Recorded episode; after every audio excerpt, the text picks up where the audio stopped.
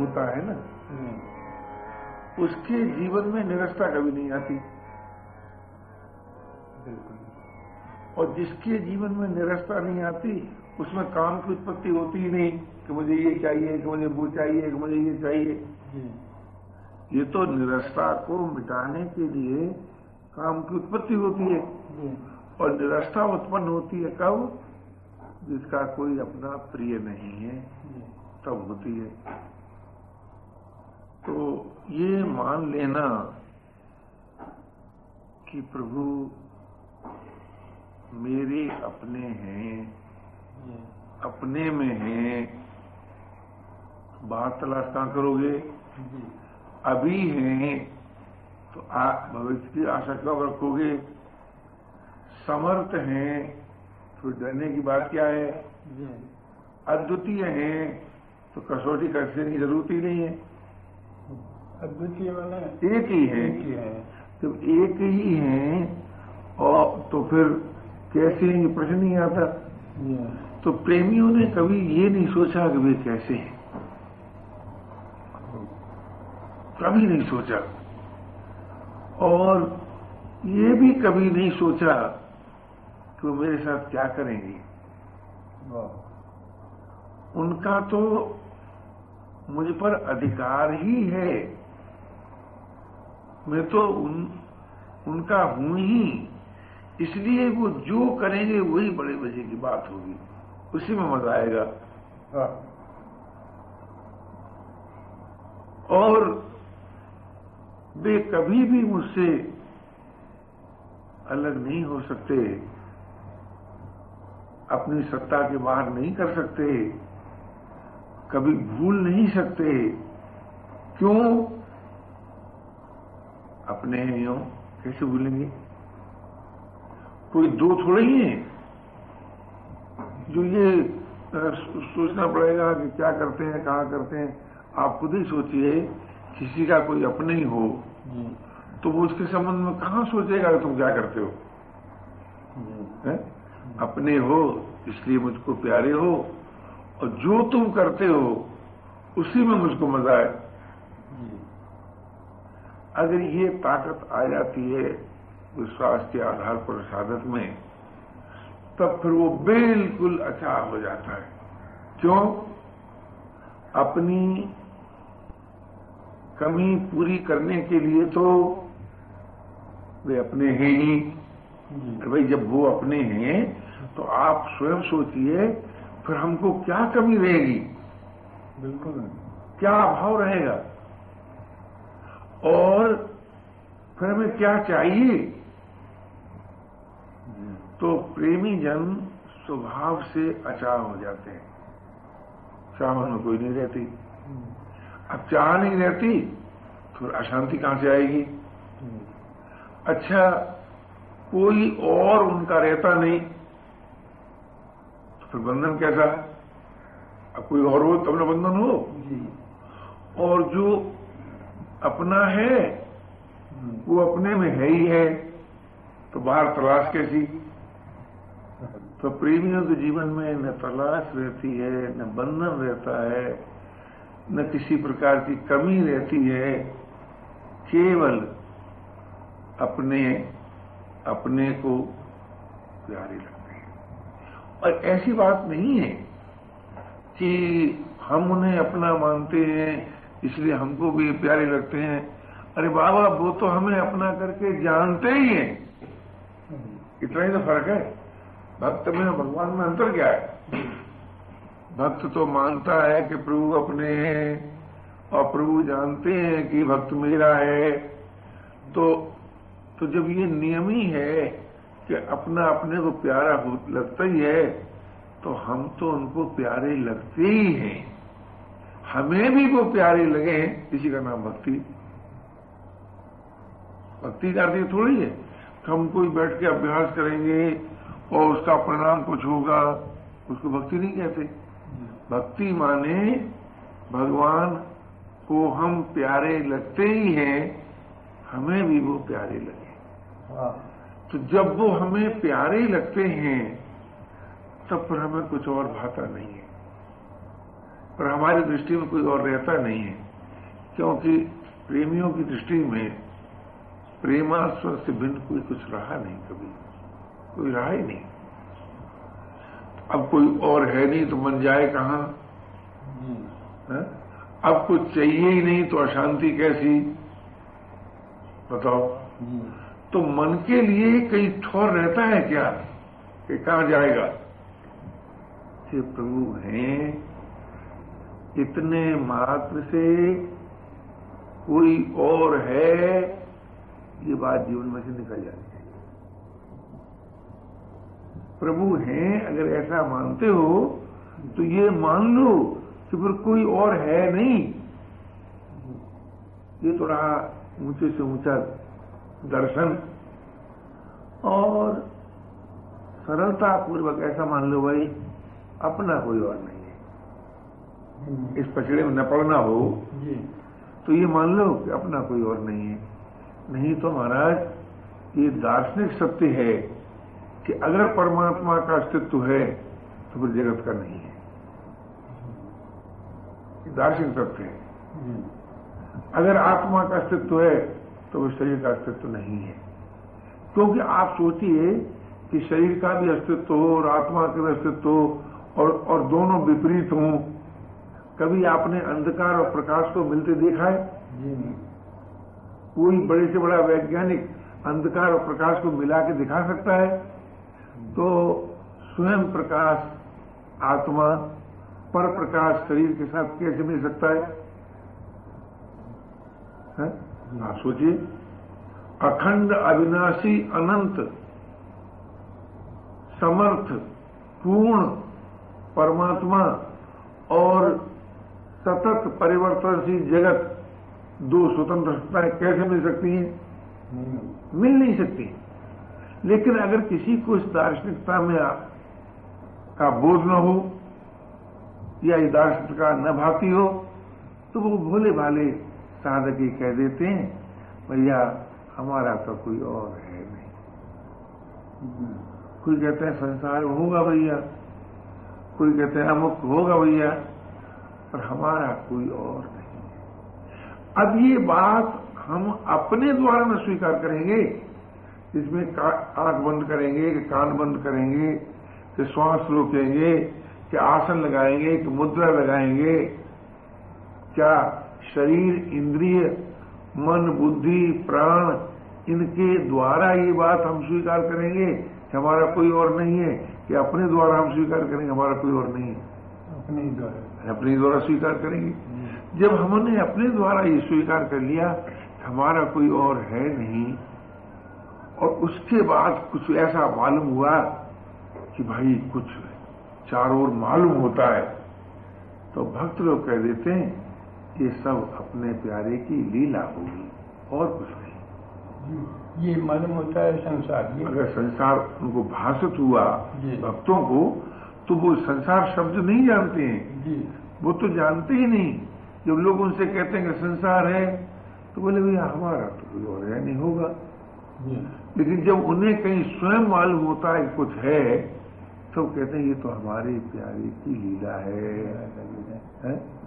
तो अब आप सोचिए जब प्रभु विश्वासी साधक हर समय प्यारे की लीला को देखता है और प्यारे को अपना मानता है तो अपना मानने से उत्तरोत्तर प्रेम बढ़ता है और लीला देखने से उसको सुख मिलता है। रस नहीं? सुख मिलता है क्योंकि कोई अपने की कोई लीला देगा तो अच्छा लगता है नहीं? कि वाह प्यारे जब प्रातः काल सूर्य उदय से पहले जब चिड़िया चहसाती हैं तो जब प्रेमी देखता है करे प्यारे तुम बड़ी लीलाधारी हो। तुम चिड़िया के रूप में हमें सोते से जगा रहे हो। तुम सूर्य के रूप में प्रकाश दे रहे हो। तुम वायु के रूप में श्वास लेने दे रहे हो। तुम जल के रूप में प्यास बुझा रहे हो। तुम भूमि के रूप में आश्रय दे रहे हो। मेरे को सुख देने के लिए तुम अनेक प्रकार की नित्य लीलाएँ कर रहे हो। तुम ही मेरे अपने हो, और कोई मेरा अपना नहीं है। अरे एक ऐसी लीला भी करो, कि मैं तुमको ही अपना मानू। मैं कोशिश करूँ कि मैं न मानूं, तब भी मेरे बस की बात न रहेगा अगर कोई मांगना है अपने प्रभु से, कोई मांगना है प्रभु, मेरे बस की बात न रह जाए कि मैं किसी और को अपना मान पाऊँ और मेरी दृष्टि में कोई और रह जाए अथवा मेरी दृष्टि कहीं और जाए, इतना ही नहीं, किसी और का अस्तित्व ही न रह जाए मेरी दृष्टि में। जाएगा कहाँ? दृष्टि जाएगी कहाँ? जब किसी और का अस्तित्व मानूँगा, तब न दृष्टि जाएगी। जब किसी और का महत्व मानूँगा, तब न आकरण होगा। तो प्रभु आप अपनी अहित की कृपा से इतनी मुझ पर कृपा करना कि मेरी दृष्टि में किसी और का अस्तित्व, किसी और का महत्व न रह जाए। केवल तुम्हारा ही अस्तित्व रह जाए, केवल तुम्हारा ही महत्व रह जाए और तुम्ही में अपनत्व रह जाए। अगर मैं किसी और के अस्तित्व को मान बैठा तो किसी और का महत्व भी नहीं आ जाए मेरे जीवन मेरी मेरी आस्था में तो मैं तो आपसे विमुख हो जाऊँगा। अरे भाई, क्या भगवान ने हमको अपने से विमुख किया है? क्या किसी संसार ने कहा है कि तुम भगवान से विमुख हो जाओ? अरे संसार तो बेचारा भगवान की याद दिलाने के लिए आपकी पकड़ में ही नहीं आया अभी तक। आप तो बहुत दौड़े। पकड़ पाए क्या? आप सच मानिए ये जिसे लोग जड़ जगत कहते हैं ये प्रभु की ओर आकर्षित करने की की उनकी लीला है। ये सारी सृष्टि हमें निरंतर प्रभु से मिलाना चाहती है। एक पुष्प खिलता है। आप देखकर खुश होते हैं उसको दुख होता है। हाय हाय। मुझमें जिसकी सुंदरता है मुझमें जिसकी सत्यता है, ये उसे नहीं देखता, अब मैं नहीं ज़िंदा रह सकता। उस उस पुष्प मुरझा जाता है। आपको संदेश देता है, तुम मुझको देखते हो? मुझमें मेरा कुछ नहीं। मुझमें जो सौंदर्य है, वो अनंत सौंदर्य का है। मुझमें जो सत्ता है उस स्वतंत्र सत्ता की है तो मुझे मत देखो। आप देखोगे कि सारा संसार हमें और आपको सदैव इस ओर संकेत कर रहा है। मुझे मत देखो, उसको देखो तो तुम में है तुम्हारा है। मुझे मत देखो। जब हम उनको देखने लगते हैं, तब कह कह बैठते हैं, दर दीवार, दर्पण भयो जित देखूँ तित तोय कंकर पत्थर ठीपुरी भई आलसी। ये क्या है? कि हमारी दृष्टि का परिवर्तन है। कोई वास्तव में तो वो है ही। आप सोचिए, अगर किसी वस्तु का स्वतंत्र अस्तित्व होता तो वो वस्तु हमारी पकड़ में आ जाती वस्तु का अस्तित्व नहीं है। अस्तित्व प्रभु का ही है। अगर शराब में मस्त करने की ताकत होती तो बोतल को मस्त कर देती। शराब में मस्त करने की ताकत नहीं है। वो ताकत प्रभु में है और प्रभु अपने में है। इसलिए वो मस्ती आती है। नहीं तो शराब से बोतल को मस्त हो जाना चाहिए। है? अगर मान लीजिए खुराक में शरीर को ताकत देने की ताकत होती तो खुराक तो खाते ही रहे आप। कमज़ोरी आ कहाँ से गई? बल नाश हो कहाँ से गया? अगर संसार के भोग सामग्री में सुख होता तो भोग तो भोगते ही रहे। पर आज भूखे क्यों है? आज अभाव क्यों है? तो इससे स्पष्ट सिद्ध होता है। कि संसार की प्रत्येक गतिविधि भी हमें अपने प्यारे की ओर ढकेल रही है, फेंक रही है। और हम आपको क्या बताएँ? जिस समय साधक प्रभु विश्वास को लेकर सब ओर से विमुख होकर प्रभु की ओर आकर्षित होता है, उस समय ये सारी सृष्टि हर्ष मनाती है, जय जयकार बोध करती है।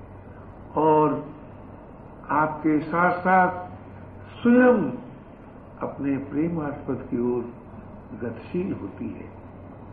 हम प्रभु से विमुख होकर सृष्टि को प्रभु से विमुख कर रहे हैं। और सृष्टि हमें सदैव संकेत दे रही है, मुझे मत पकड़ो, मुझे मत मानो, मेरा, मैं, मुझमें, मेरा करके कुछ नहीं है, जिसकी तुमको मांग है उस, मुझको भी उसी की मांग है और वो तुम ही में है। मुझमें वो होता तो मैं तुम्हें पेश कर देती लेकिन वो तो तुम ही में है। जब तुम सब ओर से अपने को हटा लेते हो और प्रभु की ओर आकर्षित होने की आवश्यकता अनुभव करते हो, कोई आपको श्रम नहीं होता प्रभु की ओर चलने में। कोई आपको कठिनाई नहीं होती, केवल जब आप आवश्यकता अनुभव करते हो, प्रभु, अब मेरा कोई और नहीं है और मुझे कुछ नहीं चाहिए। आप ही मेरे अपने हो, उसी समय सारी सृष्टि अपना भेष बदलकर, आपसे अभिन्न होकर, प्यारे की प्रीत होकर प्रीतम को रस प्रदान करती है। आप जानते हैं? लोग कहते ही हैं सिया राम सब जग जानी, करो प्रणाम, ज़ोर जोग मानी। अरे बाबा, सिया और राम ही तो है। और कुछ है थोड़ी? सिया और राम ही है। इसलिए सृष्टि भी हम में विलीन हो जाती है। हम उनकी प्रीत हो जाते हैं। और प्रीत होकर उनको जब रस मिलता है, प्रीत से जब प्रीतम को रस मिलता है तो प्रीतम स्वयं प्रीत होते हैं। तो उनकी ओर से आई हुई प्रीत जब लौटकर उनकी ओर जाती है तो रस का कोई बारा पार नहीं रहता। और ये प्रीत और प्रीतम का जो नित्य विहार है, इसकी कोई सीमा नहीं है। इसका कभी नाश नहीं होता। ये अविनाशी है, ये असीम है, ये अनंत है। इसीलिए कहा गया कि हे प्रीत जो है, वो प्रीतम को रस प्रदान करती है। वास्तव में आती कहाँ से है? उसमें सत्ता किसकी है?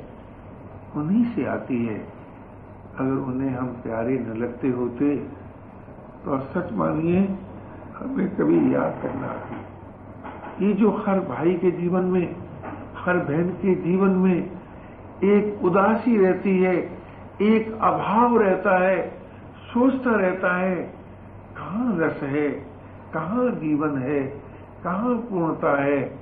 और उसके लिए अपनी भूल से जब परिस्थितियों की ओर संबंध जोड़ता है, सृष्टि की ओर संबंध जोड़ता है तो एक बार नहीं, अनेक बार धोखा खाता है, धोखा खाता है। प्रत्येक पल में धोखा खाता है। कहाँ है? प्रीतम कहाँ है? रस कहाँ है? जीवन कहाँ है? तो पता चलता है कि अपने में है। अपने में है। अब अपने में अपना प्रीतम है। ये आस्था ही वास्तव में आस्था है। तो जब हम अपने में अपने प्रीतम को स्वीकार करते हैं, तब स्वभाव से सब ओर से विमुख होते हैं। स्वभाव से। हमारी गति अंतर्मुख हो जाती है। आजकल लोग कहते अंतर्मुख गति करो, पत्थर करो। अरे बाबा, जब हम अपने में अपने प्रीतम को स्वीकार करेंगे तब गति अंतर्मुख होती है तो जो चीज़ होती है, वो है साधना। और जो है, वो है साध्य। तो साधना भी हम में है, और साध्य भी हम में है। तो साधना से साध्य को रस मिलता है। हम असाधन रहित होते हैं। लेकिन जब हम असाधन रहित हो जाते हैं, तब वो साधना जो है, वो प्रियता के रूप में परिणत हो जाती है। फिर उसका एक ही रूप रह जाता है, अद्वितीय रूप, प्रियता, अखंड प्रियता, अगाध प्रियता। आप देखेंगे, प्रियता प्रिय को रस देती है। और उसका कुछ काम ही नहीं है। और प्रियता कभी पूरी नहीं होती, कभी उसका नाश नहीं होता। उसी प्रियता को भक्ति तत्व भी कहते हैं। उसी प्रियता को।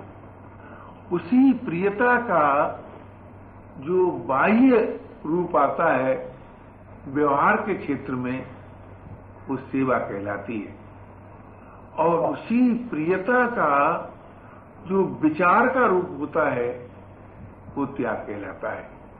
और जब ये तीनों चीज़ें इकट्ठी हो जाती हैं, सेवा, त्याग, प्रेम वही भक्ति है। उस भक्ति से भगवान को रस मिलता है। असल में भगवान को रस भगवान की भक्ति देती है, लेकिन उस भक्ति को अभिव्यक्त होने के लिए हमें और आपको भक्त होना है। भक्त होने का अर्थ क्या है? भगवान से जातीय संबंध, नित्य संबंध और आत्मीय संबंध स्वीकार करना है। मैं प्रभु की जाति का हूँ। प्रभु से ही मेरा नित्य संबंध है। प्रभु ही मेरे अपने हैं।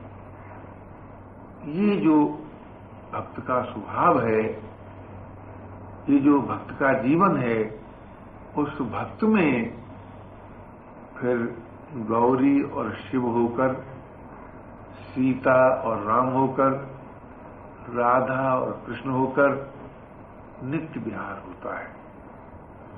कभी किसी सदग्रंथ ने ये नहीं कहा कि वो भी समय वो भी समय कभी आता है जब गौरी और शंकर का बिहार समाप्त होता है, कभी नहीं कहा। कभी नहीं कहा। कभी किसी भक्त ने ये नहीं कहा कि वो भी समय आता है कि जब सीता और राम का बिहार समाप्त होता है। कभी नहीं कहा। राधा और कृष्ण का बिहार समाप्त कभी नहीं कहा।